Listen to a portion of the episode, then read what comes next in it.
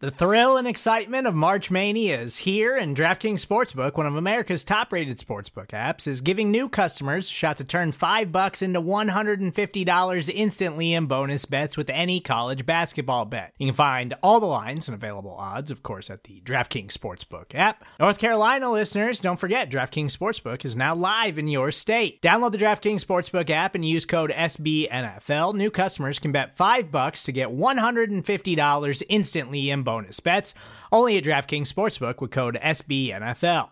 The crown is yours. Gambling problem? Call 1 800 Gambler or in West Virginia, visit www.1800Gambler.net. In New York, call 8778 HOPE NY or text HOPE NY. In Connecticut, help is available for problem gambling. Call 888 789 7777 or visit ccpg.org.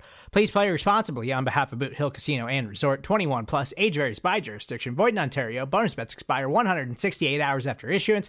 See DKNG.com slash B ball for eligibility, deposit restrictions, terms, and responsible gaming resources.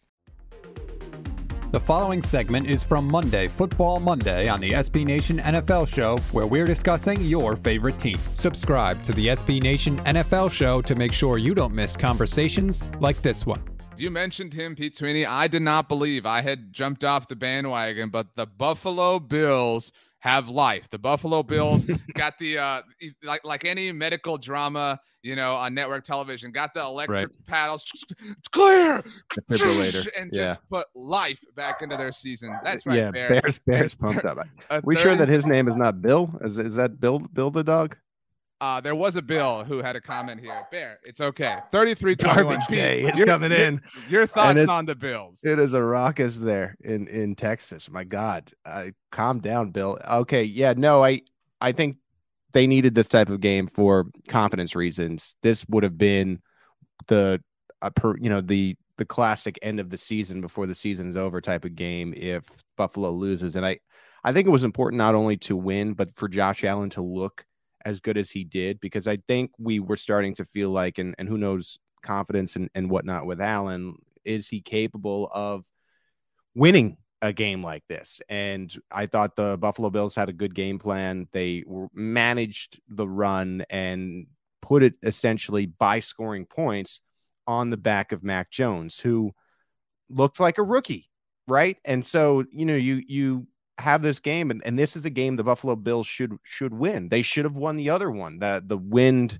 disaster three past game and so uh, they take care of business here and I always say this if you can just simply get in the dance and if you're playing well at the end of December then suddenly you are a threat and I look at this right because I I cover the Kansas City Chiefs and you look at the rest Really? of the AFC playoff picture and you wonder okay which of these teams to you feels like a real threat to that could possibly win. To me looking at the AFC right now because of the quarterbacks and everything that go into it and Buffalo getting some of that confidence early in the season Cincinnati is there.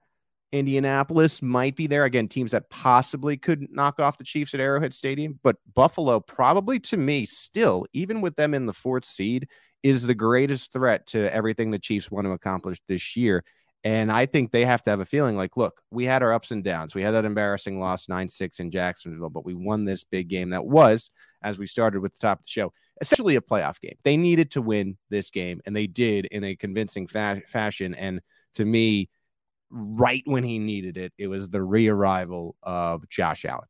So uh, the mail truck is passing by, which has upset my dog. So um, you know, ticking time bomb situation sort of here. Uh, but I do want to say, to your point, this, this was a play. Like you know, I, I made the trope earlier, like playoffs starting out. This was a playoff. You had to win this game. You had to. And I think that this proves, when you look back on the Monday night loss to New England, that in chaos, Bill Belichick will thrive. Right? Like when when the, the when this when the game is upside down, when when every the wind, you know what I mean, when there is that extenuating circumstance. Bill Belichick will thrive. But I think a lot of people felt, and Bills fans obviously did, that on a neutral field, uh, not that this was that, but but in normal standard circumstances, Buffalo would find a way. They did. This was I like. I'm not saying Josh Allen is MVP, but he had an MVP game. Like this was, there were critical moments down the stretch where Buffalo just absolutely had to have a first down, had to have something. And Josh Allen, Stefon Diggs, the superstars on this team rose to the occasion. That is like that is such a nice thing when, when you when you are up against a wall and the guys you pay big money to, the guys who are the leaders of your team, they show up and they deliver like that. That doesn't happen all the time. I think the I think Sean McDermott deserves way more credit than we or even maybe giving him. You can hear the rest of this conversation by subscribing to the SB Nation NFL show wherever you get your podcasts.